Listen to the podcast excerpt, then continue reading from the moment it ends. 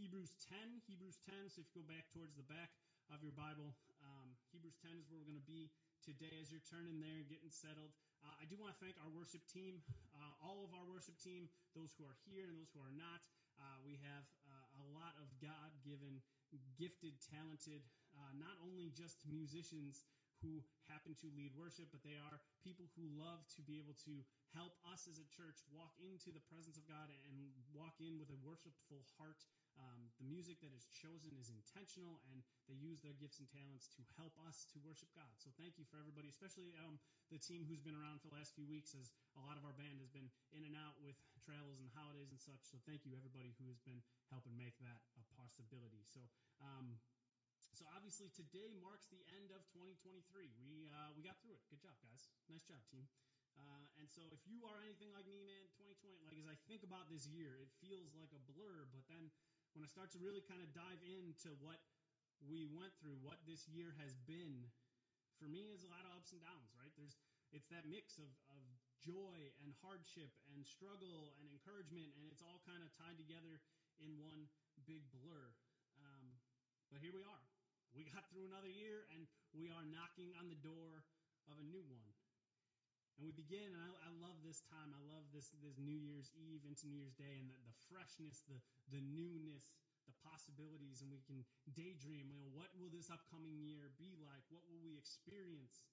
What are the things that we're going to take from, from 2023? What are the things we want to take and we want to change, we want to grow in? What are the things that we really like about how we responded in 2023? What are the things we are growing in and want to take into 2024 and keep with us?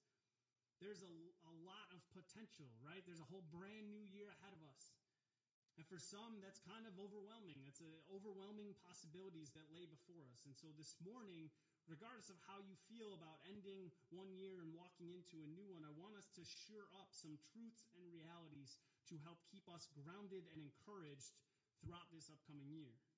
Because the more I think that we can rest and ground ourselves in what we know about who God is and who He has made us to be, the more natural it will be for us to live out our identity in Him.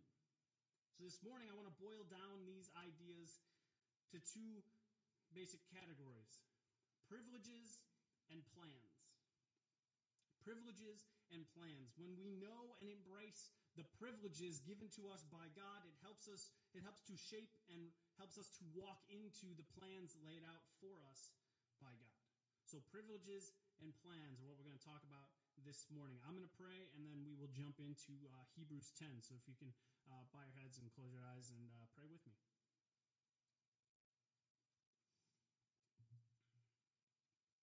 God, we thank you for this morning, for this opportunity to gather, to worship, to celebrate you, to enjoy you. God, we thank you for another year with all of the good, bad, and in between the ups and downs, the hard, the good, the fun. You have been with us this whole time. You have walked with us, you have guided us, you have challenged us and encouraged us. Even in those times where we felt alone and exhausted and overwhelmed, we know you weren't you didn't go anywhere. We know you didn't hide yourself from us. You were with us. As we think about possibilities and we make plans and resolutions and, and dreams about what the upcoming year might be, we do so humbly knowing that if above all and beyond everything else, we have to fix our eyes on you. We have to focus on you because if you're not involved, if we're not seeking after your will, whatever it is that we have planned, whatever we dream of, it's not going to work. But you've told us. You said that if we seek after you, everything else falls in line. If we make the first things, the first things. if We make you the priority. Everything else, you will take care of us.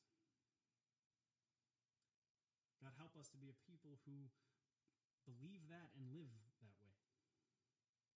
That we fix our eyes, we fix our hearts and minds on you, and we run toward you, trusting you're going to take care of us.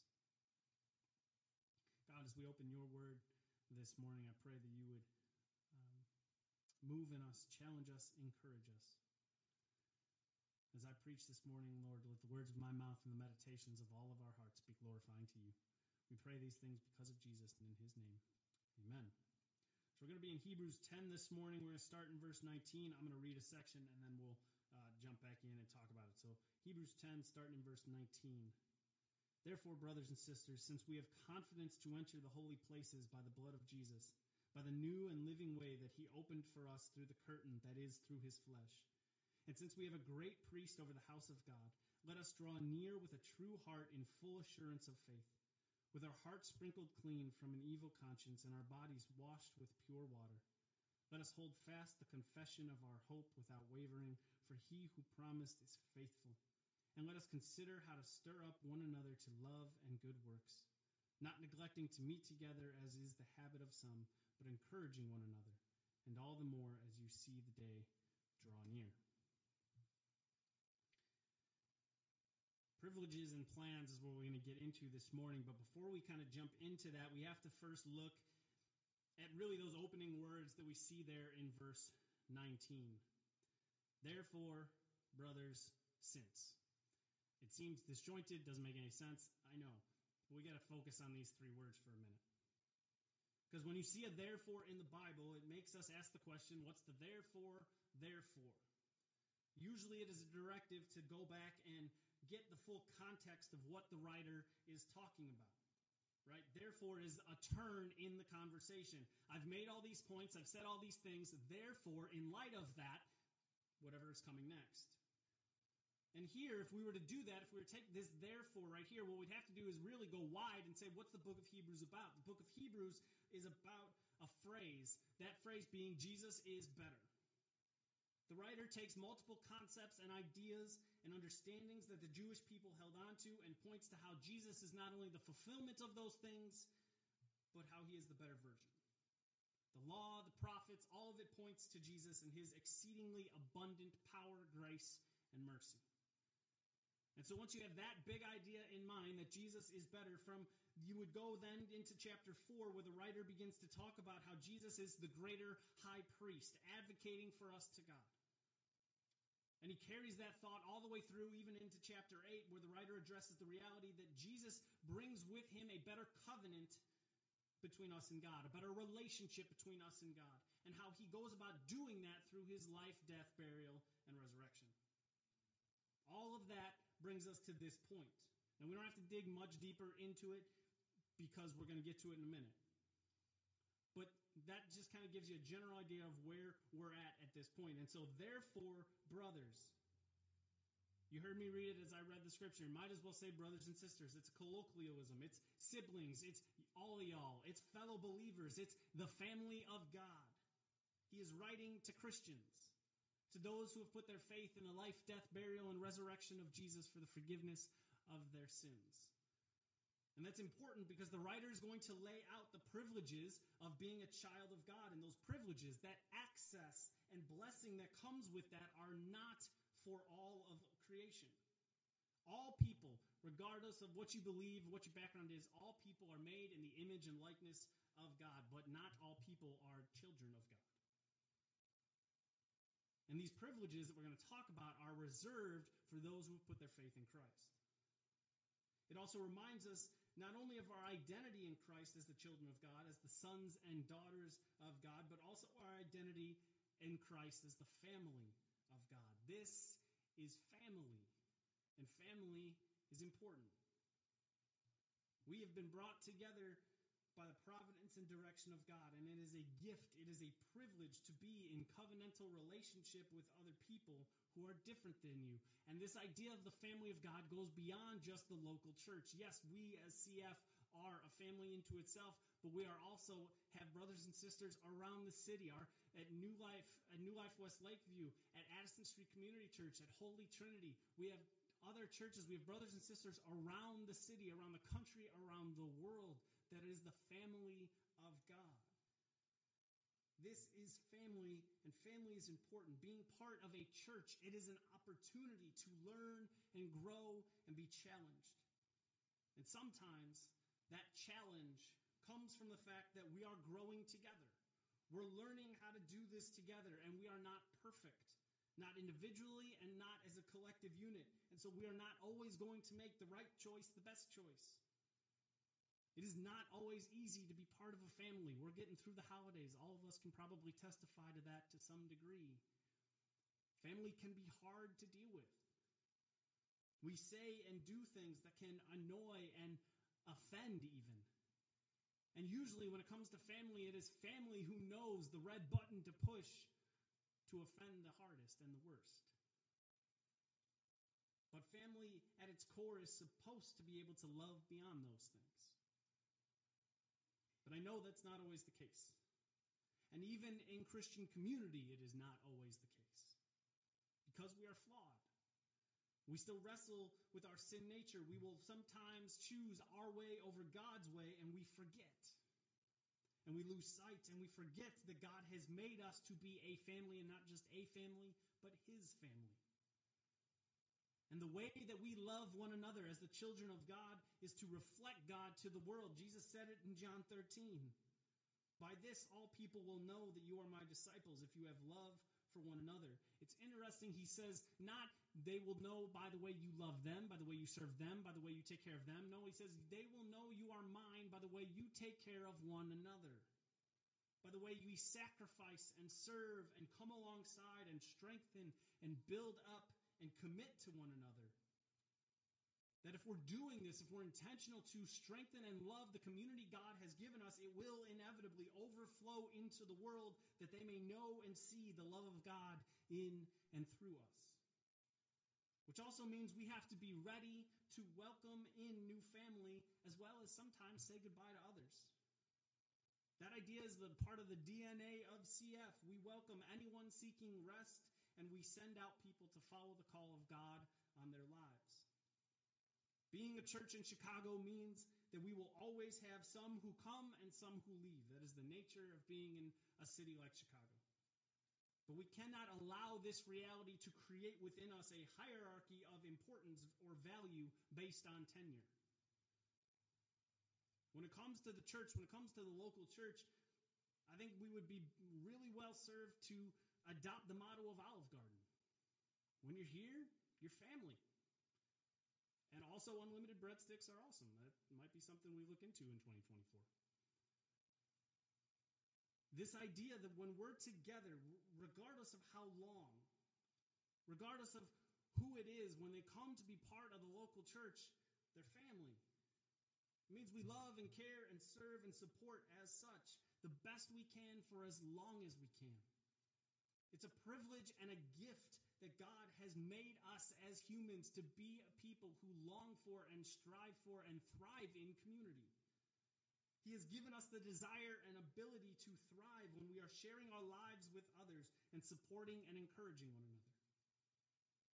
We are a family bonded and united by, united by the reality that we know we are not perfect.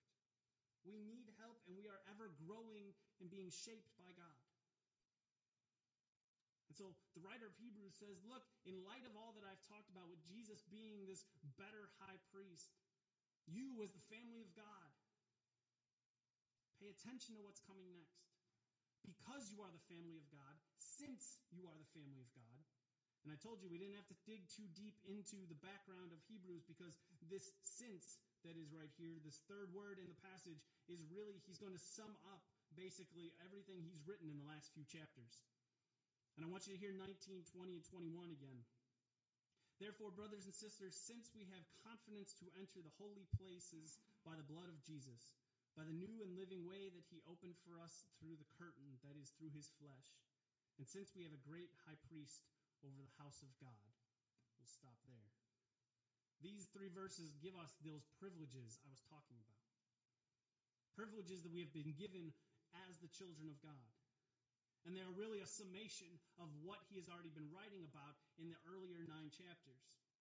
Privilege number one we have confidence to enter the holy places by the blood of Jesus. Confidence, or some translations say boldness, an assurance of belonging. When you leave your house and you come back home, and you walk into your home, you don't walk in with trepidation or worry, but with confidence. Why? Because it is yours. You belong there. But if you're invited to somebody's house for the first time, you knock, you ring a doorbell, you wait to be let in, and then you do that awkward dance of, do I have to take my shoes off? Things like where you sit at the dining room ta- at the dining room table or where the bathroom is, all of those things you're a little more cautious about because it's not your home. It's not your living space. You lack an assurance of belonging that can develop over time, but that first time you walk in, you lack an assurance of belonging. This is not the case for the Christian when it comes to the presence of God. In the Old Testament, in the tabernacle and in the temple, there was a place set up in the, in the whole space of worship. There was a place set up called the Holy of Holies. It was located behind a big, thick curtain that went from the ceiling all the way to the floor. No one was allowed back there. It was set apart. It was a special spot. It was where the presence of God dwelt. The only time some human was allowed back there was once a year. A priest could go there on the Day of Atonement and even then, he had to go through all kinds of ritualistic cleanings and sacrifices just to allow him to walk behind this curtain. One guy could go once a year on behalf of the people. There was a limitation, there was a physical, actual barrier between people and God. But the writer of Hebrews says, because of Jesus, we have complete and total access to God. Any time, any place, any moment, anything we want to bring to Him and to talk to Him about, we have access and ability to do so. Once you place your faith in Jesus and are adopted into the family of God, we have a unique relationship with Him. One that allows us to call Him Father, to call Him Dad. One that allows us to go with confidence before the throne. One that not only allows us, but encourages us to be able to go to Him with any and everything. We have now a new kind of intimacy we didn't have before The kind of intimacy where if you're a parent and you have a child and they call out for you in the middle of the night and it's 3 a.m. and you're exhausted and you hear on the monitor, you hear down the hall, Mom, Dad, I need you. You get out of bed and you go and you find out they drop their stuffy or their blanket is tangled or they just want a sip of water or they just are awake for some reason and they just won't go back to sleep. But you show up. You do it anyway. You take care of them in that moment because you love them and care for them. And that kid, when they call out to you, they don't think twice about it. They don't contemplate the ramifications. They just know they need help, and they're going to call the person they want to help them. They're going to call mom, they're going to call dad. There's no hesitancy for them. There's no wondering what kind of mood mom or dad is in. Whether or not my request is important enough. They just do it. And because of the love and passion and commitment and care you have for your kid, you go and you help. So, too, we have the ability to call out to our Heavenly Father, no matter what the problem, no matter what the good, no matter what the bad, no matter what the situation. We call to Him, and no matter what it is, no matter what the solution needed is, He's going to respond because we have this new relationship, this new access, this new intimacy and understanding through the Spirit to be able to call to Dad and to relate to Him in that way. Things are different now. We have been given a privilege to have this new intimate relationship with God. And with it gives us a confidence to call out to Him. And this happens not of our own doing, not of our impressive stature or nature, but by the blood of Jesus, by the sacrifice of Jesus. His death on the cross gives us new life new identities, new privileges as the children of God. The writer says he opened the curtain. In Matthew 27, as Jesus is being executed, as he is dying on the cross, in Matthew 27, it says, Behold, the curtain of the temple was torn in two from top to bottom. This curtain that separated people from the Holy of Holies, from the presence of God, this thing that physically, physically separated people from God, was removed when Jesus died. And I love this quote by Charles Spurgeon when he talks about it. Spurgeon, wrote, Spurgeon said this For believers, the veil is not rolled up, but rent that's torn. The veil was not unhooked and carefully folded up and put away so that it might be put in its place at some future time. Oh no. But the divine hand took it and rent it from top to bottom. It can never be hung up again. That is impossible. Between those who are in Christ Jesus and the great God, there will never be another separation. When Jesus' body was torn apart, so too was the barrier that was, that was torn apart between us and God. Christ's death and resurrection made a way where there was no way, removed the barriers, the hindrances, and obstacles, and invites us to come to God with anything and everything always. It is a privilege. We have a confidence to go to God, and that is a privilege. Privilege number two in verse 21.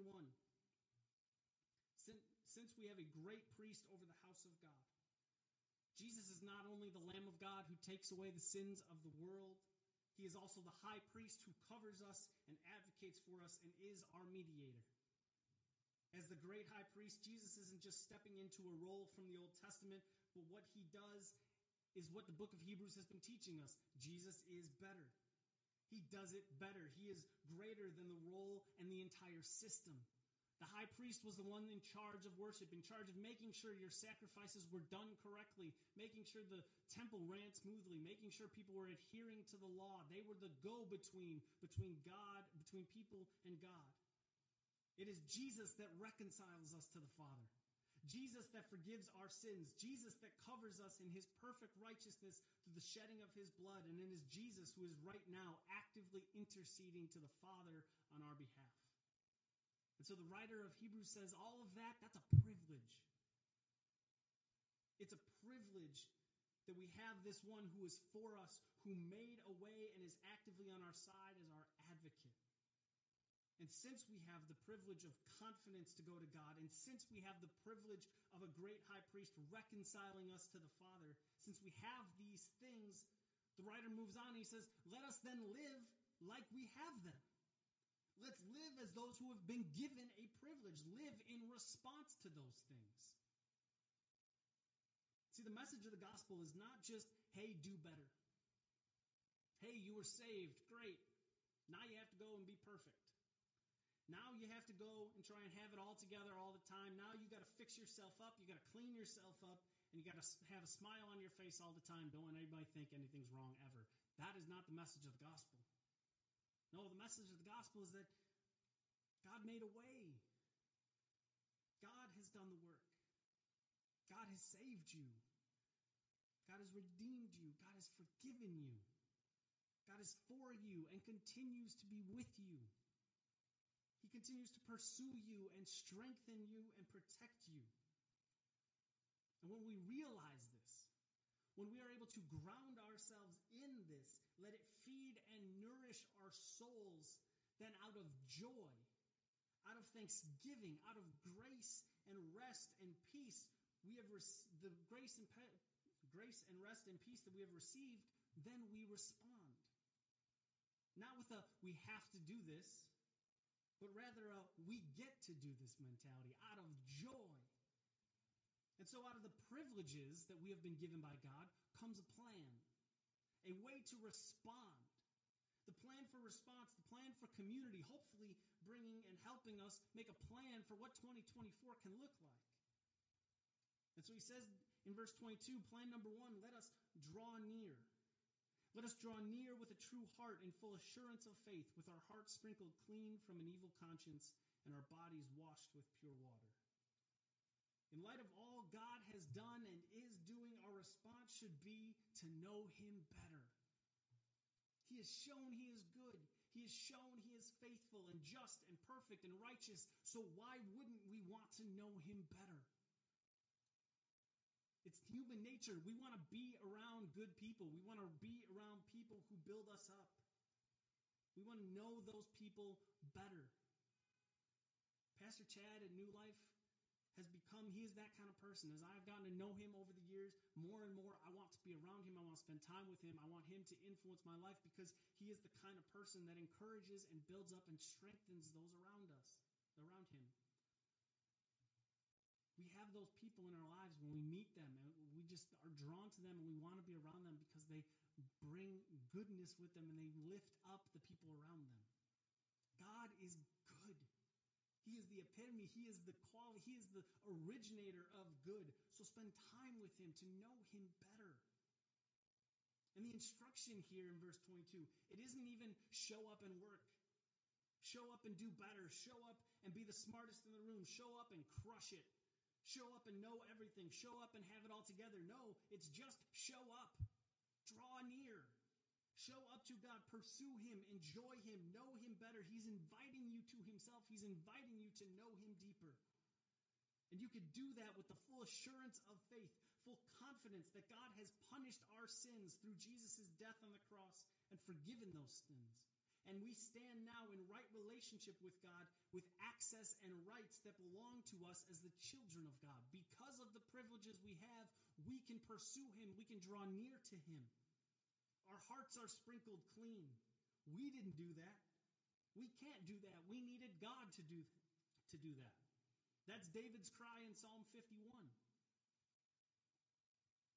Create in me a clean heart and renew a right spirit within me. A right heart, a pure heart, a heart that desires what God desires, a heart that longs for the things that God longs for, not the dark and wickedness it once did. Give me new longings, give me new desires, give me love, new love. That's what God does for us when our faith is in Christ. And so, with confidence, God has accepted us as his children. And because we have been accepted, we have a clean heart. The writer says we have a clean heart and a body washed with pure water, an allusion to baptism. While baptism doesn't save us, it is the outward side of the inward cleansing that God has done in us. Show up, near.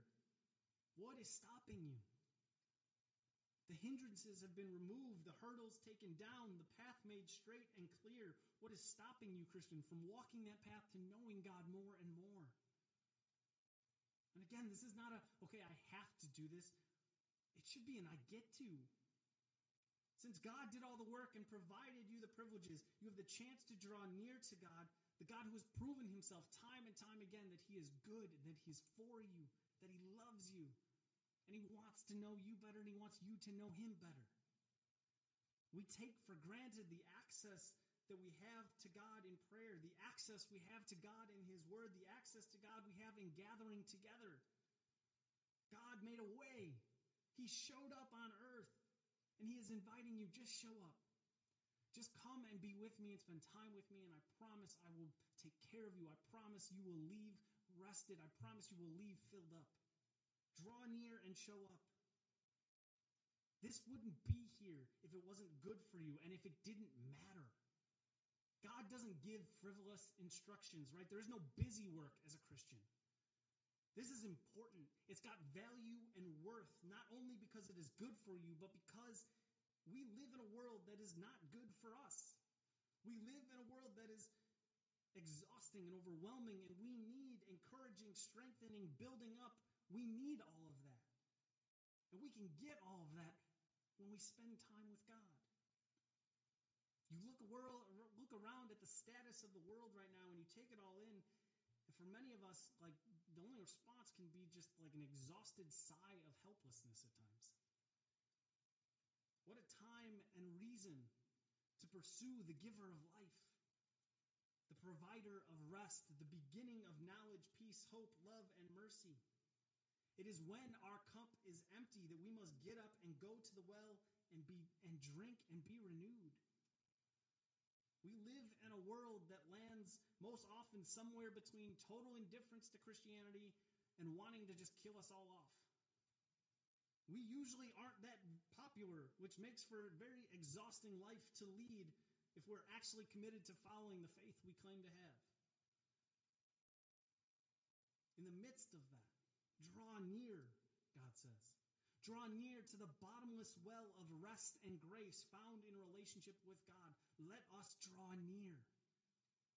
And we're going to need to draw near so that we can do the next thing that he talks about in verse 23. Let us hold fast the confession of our hope without wavering, for he who is promised is faithful. Let us hold fast. You want to build a house? You got to lay a firm and level foundation. You want to run a race? You got to stretch, train, eat, and drink right. You want to make a good meal? You got to buy the right ingredients, have the right tools. You want to hold fast to what you believe in? Draw near to God. Get filled up on God and His presence and what He provides so that when, not if, but when you are challenged, attacked, and overwhelmed by this world, you will be able to remain steadfast, endure, and continue on. Hold fast without wavering because you know the one who started this whole thing, both all of existence and your status as child of God. That one, He is faithful. He is with you and for you and will strengthen and lift you and hold you up. The Bible, when God makes a promise, He gives you the reason. He doesn't just say go, but He says, go and trust that I'm going to provide for you. He doesn't just say hold fast. He doesn't just say endure, but He says endure knowing then trusting that I have got you, that I am faithful to get you through it. That He is with you and for you and will strengthen and lift you up and hold on to you. Look, none of us have any idea what's coming for us in this new year. We live in a city that is trying to figure out its own identity, trying to quell violence, trying to welcome those in need while also taking care of those who are already here. We're walking into an election year at a time when the political landscape of the country is rocky at best. Life continues to go on. Sickness and death and heartache and suffering and unrest and frustration, these are part of our normal lives. And I don't say all of that to be a bummer, but rather to say we shouldn't be surprised that at some point in this upcoming year, we will be challenged to waver from our faith, to lessen your grip on the hope that you have. All the more reason to draw near, to be filled by knowing God, trusting God, and enjoying God. We can hold fast, we can stand firm when our foundation is in Christ. This notion of you become a Christian and life gets easy. You're protected from all the issues of the world. It just works out for you. It's really the complete opposite of everything the Bible has to say. Psalm 119, it is good for me that when I, that I was afflicted, that I might learn your statutes. The law of your mouth is better to me than thousands of gold and silver pieces. Isaiah 43 When you pass through the waters, I will be with you, and through the rivers, they shall not overwhelm you. When you walk through fire, you shall not be burned, and the flame shall not consume you. 1 Peter 3 But even if you should suffer for righteousness' sake, you will be blessed. Have no fear of them, nor be troubled, but in your hearts honor Christ the Lord as holy.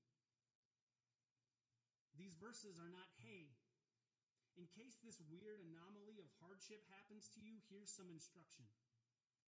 No, it says, when this happens, when you're walking through fire, when the rivers are raging, God will be with you and strengthen you. So hold fast, endure, press on, and continue. Because he who is promised is faithful, faithful to keep his promises. So we get to draw near to God. He invites us into his presence to fill us, strengthen us, and encourage us.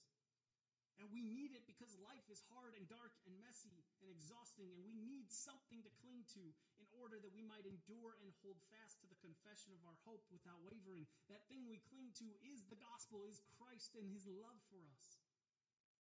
And it's an intentional decision that we have to make on a daily basis, moment by moment, to stay dedicated, to continue on, to pursue God, to choose Him and His way over our ways when we are with others and when we are alone. This clinging, this hold fast, it doesn't just happen. It doesn't just start on its own. It's a choice, one that we have to make over and over and over again. But we do so. And we can choose God over us. We can choose His way over our way. And when we draw near and know Him deeper, because the more we know Him, the more we can trust Him, the tighter we can cling to the reality of our hope our hope that is in Him. All of this is to be done not in isolation, not separated and siloed off, but rather together as a community, as the family of God. And that's the third plan. That's the third let us in verse 24 and 25. Let us consider how to stir up one another to love and good works, not neglecting to meet together as is the habit of some, but encouraging one another, and all the more as you see the day drawing near. Let us consider. Let us give intentional thought and consideration to stir up one another to love and good works. Life is hard, exhausting, and overwhelming. We have been given the gift of community and relationships to strengthen us, lift us up, and support each other. Let us intentionally look for ways and opportunities and places and situations where we can encourage, where we can come alongside, where we can act as cheerleaders for one another and celebrate each other's victories.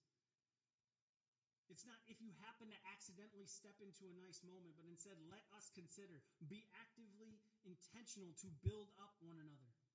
Be intentional to engage with community around us, around us. Be intentional to get to know people and to let them know you. To be actively part of the communities God has placed you in and put you in. Realizing that Sunday gatherings, community groups, church events, all of them are opportunities not only for you to be strengthened and encouraged and built up, but also for you to do those things for others. To strengthen and build up and encourage one another. We say it all the time here. You were saved from the wrath of God to be a blessing to others, to be a light in the darkness, to be a living stone, to lift up and support other living stones. God has you where you are, living where you are and when you are, engaging with the people in your neighborhoods, your family, your work, your church family, all of these things. You are who you are, where you are, when you are, for a purpose, for a specific purpose designed by God. And that reason goes beyond what those communities can do to help you and encourage you and support you, but also what can you do to be a light and blessing and gift in those places.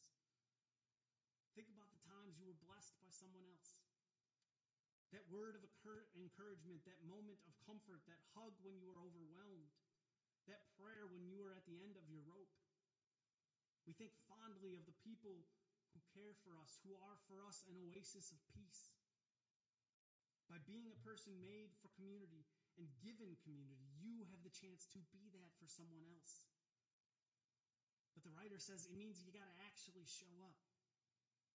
Verse 25, not neglecting to meet together, because there were some at that time who considered the gathering of saints flippantly. They weren't enjoying it, they weren't celebrating it, they weren't engaging with it, they weren't making it a priority. It was an optional thing, it was a lifeless obligation. But in reality, the gathering of the family of God is an essential thing, it cannot be optional. We don't think talk about it very much, but we have brothers and sisters around the world who are doing exactly what we're doing gathering together to pray and to sing and to open God's word and study, to be with others, united in worship, to be physically together with other Christians. Only they do it without microphones and lit up signs. They do it in whispers and closets, hidden away from the world. Because if they are caught, if they are found, they are dead. And yet, for them, in parts of the world, there are people who, even under the threat of death, that is not enough to keep them from gathering together with God's people. The gathering of the family of God is an essential part of growth and development as the children of God. How are you going to be part of the body of Christ if you aren't part of the body? I've used this illustration before, but if you go to the barber and you get a haircut, the hair falls on the floor, and what happens? It gets swept away, it gets thrown out. Why? Because it's dead. The hair stops growing. It's not, it has no more life in it because it was disconnected from the body. If you are disconnected from the body, you aren't going to grow. This notion that you can be a thriving Christian without being connected to a church body has no biblical grounding. When you disconnect from the body of believers, you are stunting your growth as a Christian. We are at our best. We are thriving when we are connected to one another, when we are in unity, when we are in community together. And one of the ways we connect is to actually be together because it provides a place of encouragement, challenge, and growth. It allows us to come alongside of each other I'm holding you up, you're holding me up, we're holding the other person up. We strengthen one another, we love one another, we help one another draw near to God, we help one another hold fast in the midst of conflict. It's so much easier to keep going, to hold fast in the midst of hardship when you know you got other people holding you up. We encourage one another to love and good works. We do this together, not because we have to, but because we get to, and it's essential for our growth and strengthening as Christians. I said, we have no idea what this next year is coming, what it's going to be like. We don't even know how much of it we're going to get to see. When the writer says the day is drawing near, he's talking about the return of Jesus. We don't know when that is. We don't know if Christ is coming back right now. We also don't know how many days of our lives we have left. What we do know is we have right now. We have this.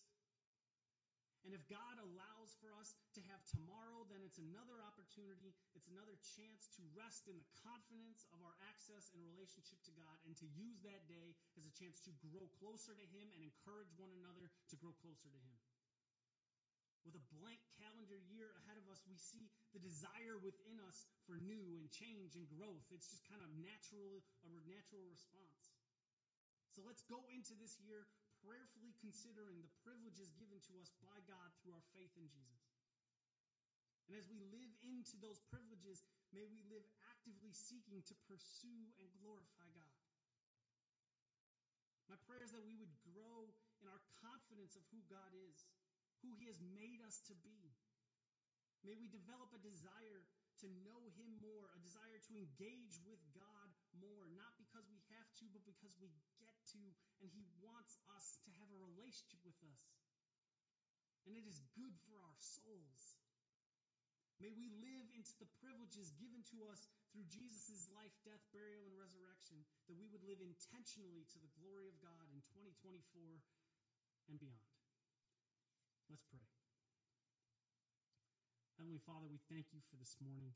We thank you for this chance, this gift to worship you, to celebrate you, to enjoy you.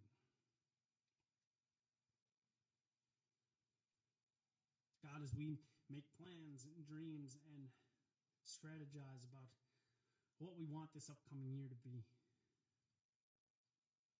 As I said before, God, we have to first fix our eyes on you. Fix our eyes on the privileges access that you have given to us. God, we thank you and we, we praise you for who you are, for what you have done to save us, to make a way where there was no way, to not only forgive us of our sins, but invite us to be your children. You continue to bless us and bless us and bless us. And too often we respond by ignoring you, forgetting you, and running away from you. God, as we walk into this new year, let us walk in actively seeking to glorify you, to live like people who have been changed by the reality that God sent his son to die on the cross for our sins in our place, that we would live in response to the gospel that we cling to that has done so much for us, that has changed us and shaped us. God, as we live, as we live in a world that is broken and fallen and exhausting. God, we ask that you would never stop reminding us where life and rest and hope are found. That there is a never there is a well that never runs dry.